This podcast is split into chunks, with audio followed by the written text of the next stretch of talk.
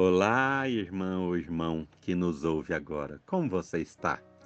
Se estiver tudo bem, que Deus lhe abençoe e conserve.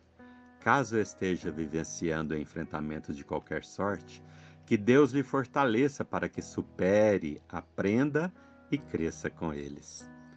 Na verdade, é isso mesmo, não é? A vida é uma incansável professora e inesgotáveis são as lições para que avancemos. E por falar em lições, observemos esta de Emmanuel pela psicografia de Chico Xavier, contida no livro Paz e Renovação, capítulo 6, com o título Ciência e Vida. No mundo, possuímos centrais elétricas que asseguram a iluminação de grandes cidades. Impossível, no entanto, olvidar os milhões de criaturas que ainda se debatem nas trevas da ignorância. Dispomos de usinas poderosas que geram a força indispensável à manutenção do trabalho em largas faixas do globo. Forçoso lembrar, porém, que surpreendemos em toda parte legiões de pessoas tombadas em desânimo ou desespero a caminho da criminalidade ou do suicídio, a míngua de energia espiritual. Realizamos com êxito a ablação de tumores malignos. Necessário, todavia, observar que ainda não sabemos como impedir a formação dos quistos de ódio que infelicitam as almas. Construímos palácios de moradia com todos os apetrechos da, da civilização. Imperioso, entretanto, a notar que em nenhuma época do passado tivemos que facear tantos processos de angústia e de obsessão. Num átimo, escutamos essa ou aquela mensagem expedida sem fio de ponta a ponta do planeta. Quase sempre, contudo, Ignoramos de que modo ouvir com serenidade e proveito as queixas do próximo em sofrimento.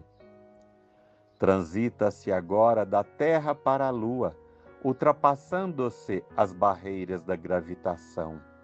No entanto, muito de raro em raro, aprendemos a superar as trincheiras da indiferença ou da aversão para viajar de uma casa para outra ou de nossa alma para outra alma a serviço da paz. Ciência e vida. Bendita seja a inteligência que esculpe as técnicas avançadas do progresso, responsáveis pelas novas facilidades humanas.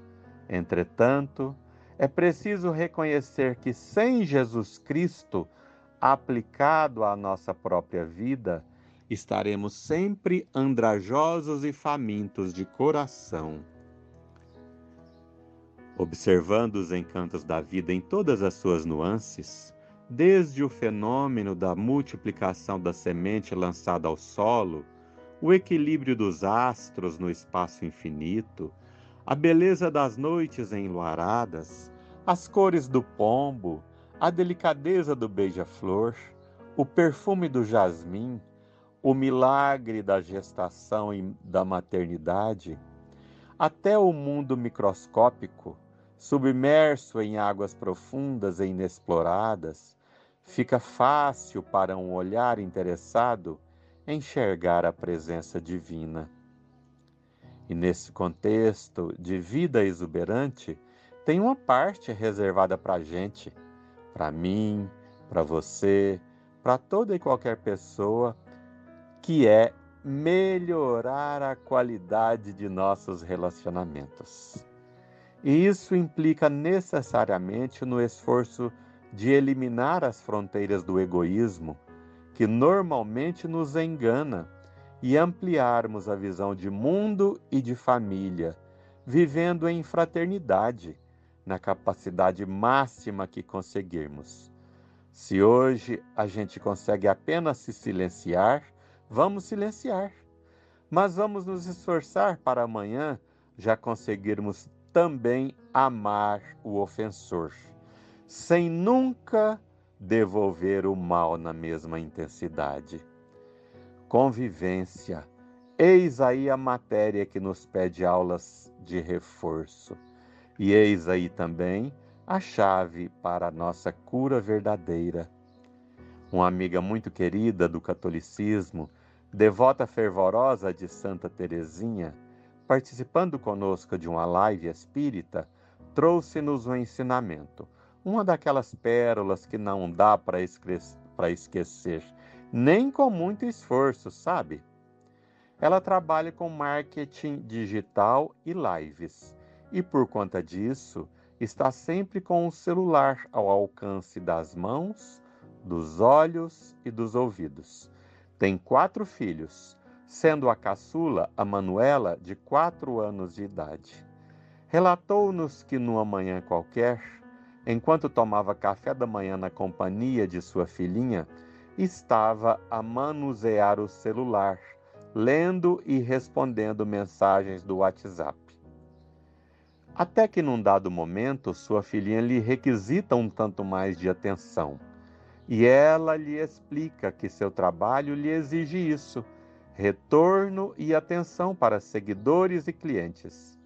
Foi então que a Manu, com as duas mãozinhas sobre o próprio peito e na tranquilidade que lhe é própria, olhando-a profundamente nos olhos, lhe diz: Mamãe, a sua vida está aqui.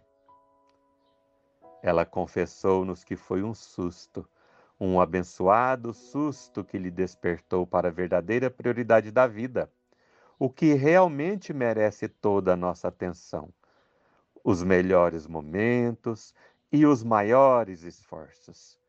A qualidade da convivência, especialmente de nossa família. E voltamos a dizer: muito embora aí está a solução para a maioria de nossas aflições, é justamente aí que continuamos falhando.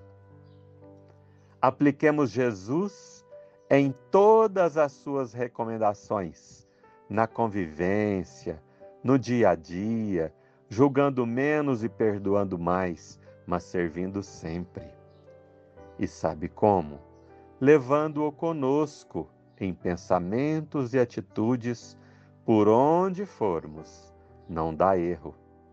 Mas se porventura falhares, não se preocupe. Recomeça o mais rápido que puder. Não perca tempo. Muita paz.